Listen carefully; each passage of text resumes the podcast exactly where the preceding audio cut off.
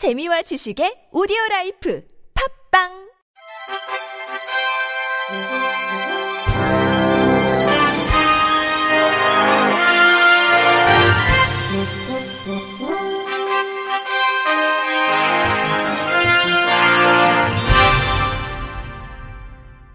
청취자 여러분 안녕하십니까? 12월 5일 월요일 KBIC 뉴스입니다. 국가인권위원회가 시각장애를 가졌다는 이유로 관람객의 놀이기구 단독 탑승을 거부한 제주 신화월드 측의 관련 지침 개정을 권고했습니다. 인권위에 따르면 시각장애인 A씨는 지난해 9월 14일께 같은 장애를 가진 동생 B씨 등 가족과 함께 신화월드 내 놀이공원을 방문해 회전형 롤러코스터를 이용하려 했습니다. 당시 신화월드 측은 이 형제에게 시각장애가 있어 위험하다는 이유로 안전상의 우려가 있다며 일행과의 동반 탑승을 요청했습니다. 하지만 A씨의 일행이 타지 않으려 하자 신화월드 측은 이들 형제에게 각각 직원 한 명씩을 배치해 동반 탑승하도록 했습니다. 이에 A씨는 시각장애인이란 이유로 놀이기구 직원이 동반 탑승하는 차별을 받았다고 인권위에 진정을 접수했습니다. 이와 관련 신화월드 측은 인권위 조사 과정에서 해당 놀이기구가 신체 부적격적 이용 제한 기종이어서 보호자에게 동반 탑승을 안내했으나 보호자가 동반 탑승이 어렵다고 했다며 원칙적으로 이용이 어렵지만 고객 서비스 차원에서 직원이 보호자 역할로 동반 탑승 제안을 한 것이라고 해명했습니다. 신화월드 놀이기구 안전가이드 내 신체장애 법례를 보면 시각장애인의 놀이기구 이용 시 반드시 보호자를 동반해야 한다고 명시돼 있으며 서비스 지침에는 보호자 동승이 어려울 시 근무자 동반 탑승을 원칙으로 합니다. 이에 신화월드 측은 비상 상황 시 시각장애 인은 단독 대피가 불가하고 다른 고객의 안전에도 심각한 위험을 초래할 수 있다는 이유로 A씨의 단독 탑승은 규정 위반이라고 주장했습니다. 인권위는 현장 조사와 안전검사 성적서 등을 토대로 신화월드 측 주장을 받아들이지 않았습니다.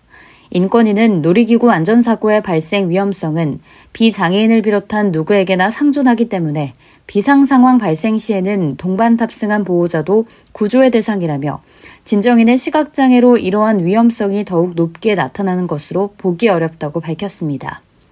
인권위는 신화월드 주장의 배경인 안전가이드 내 신체장애 법례에 대해서도 각 장애 영역별 전문가나 장애인 당사자의 자문을 통하지 않고 자체 제작한 규정이라며 객관적이고 전문적인 기준이라고 보기 어렵다고 지적했습니다. 그러면서 인권위는 장애인의 장애 정도를 고려하지 않은 채 단지 장애가 있다는 이유만으로 비장애인 보호자 동반 탑승 요구 행위를 중단하라고 권고했습니다. 아울러 장애인 당사자의 전문가 등의 의견 수렴을 통해 놀이기구 안전 가이드를 개정하고 직원을 대상으로 한 장애인 인권 교육을 실시할 것을 요청했습니다. 장애인 근로자의 평균 임금이 비장애인의 절반 수준에 머문다는 조사 결과가 나왔습니다. 학계에 따르면 연세대 미래캠퍼스 동아시아 국제학부 강사 윤세정 씨는 최근 한국장애인 고용공단의 학술지 장애와 고용에 실은 논문에서 이렇게 밝혔습니다. 저자는 한국 노동 패널 조사가 2018년 실시한 조사 자료에서 주요 변수에 모두 응답한 5,243명을 분석 대상으로 삼았습니다. 분석 결과 장애인 근로자의 월 평균 임금은 123만 5천 원으로 비장애인 근로자 임금의 절반에도 못 미쳤습니다.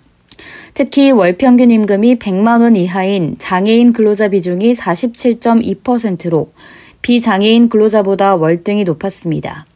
장애인은 고용 안전성도 열악했는데 장애인 근로자의 정규직 비율은 33%로 비장애인 근로자의 절반 수준에 머물렀습니다. 임금과 고용 안전성, 일의 내용, 근로시간 등을 종합적으로 고려한 직무 만족도는 장애인 근로자의 경우 평균 3.38점으로 비장애인 근로자에 비해 낮았습니다.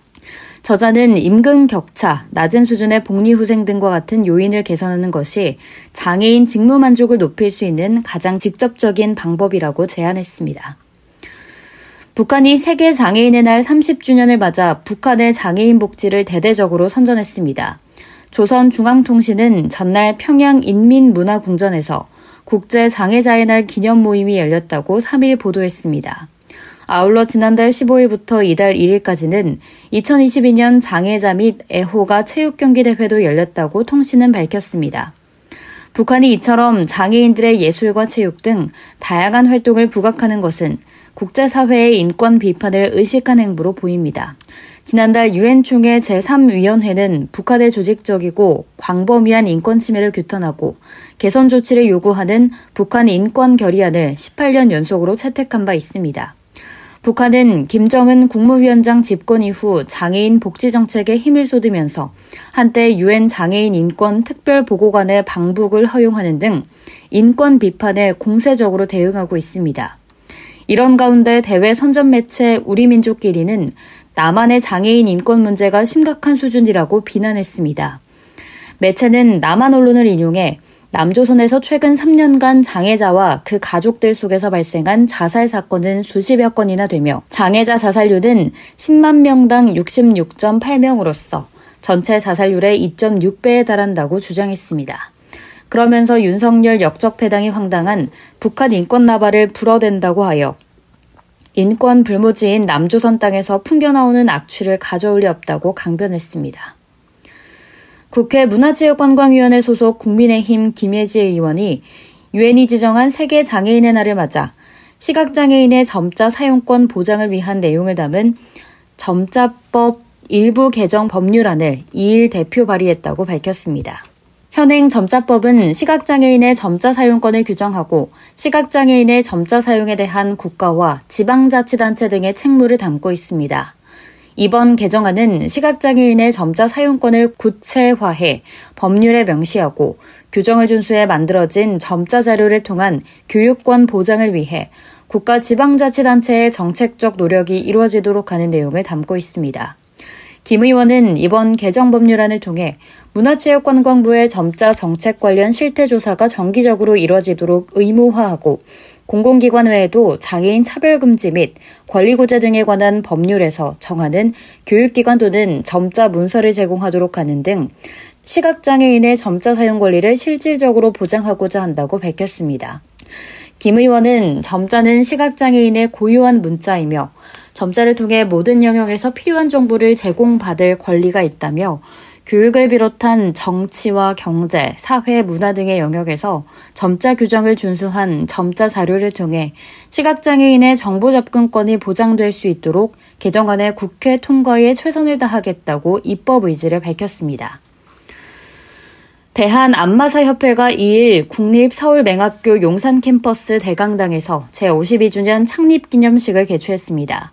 대한 안마사협회 회원 및 국민의힘 이종성 의원, 더불어민주당 전혜숙 의원, 정의당 심상정 의원과 귀빈 등 총 300명이 참석한 가운데 이번 기념식은 YTN 조현지 아나운서의 진행으로 개최됐습니다. 이번 창립기념식은 코로나19로 최소 인원으로 진행됐던 전년도 행사와 달리 일반 회원도 함께 참여하는 행사로 진행됐으며 당일 행사에 참석하지 못한 회원들을 위해 기념식 현장 상황을 실시간 유튜브 방송과 시각장애인 전용 음성 콘텐츠 앱인 실로암 폰네를 통해 전국에 중계됐습니다. 정의당 심상정 의원은 안마사 제도의 발전과 현안 문제 해결을 위해 정의당의 역할을 다할 것이며 보건복지위원회 소속 의원을 통해 관련 법안들이 조속히 통과될 수 있도록 최선을 다하겠다고 전했습니다.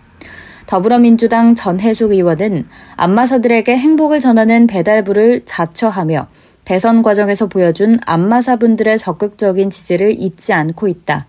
제1야당으로서 이재명 대표를 비롯한 전 국회의원들이 안마사들의 요구가 관철될 수 있도록 최선의 노력을 다하겠다고 축사를 통해 밝혔습니다. 이번 기념식에서는 헌신적인 봉사 정신과 시각장애인 자립자활과 복지 증진에 기여한 공로로 국회의장 공로장, 국회의원 표창, 보건복지부 장관 표창, 서울특별시장 표창, 서울특별시 의회 의장 표창 등 유공자에게 표창이 수여됐으며 미래인재의 양성을 위해 협회 회원 자녀들에게는 장학증서와 장학금도 전달됐습니다. 화요일인 내일은 전국이 대체로 구름 많은 가운데 늦은 밤부터 내일 오전 사이 중부지방을 중심으로 비 또는 눈이 내리겠습니다. 이상으로 12월 5일 월요일 KBRC 뉴스를 마칩니다. 지금까지 제작의 권순철, 진행의 김예은이었습니다. 고맙습니다. KBRC.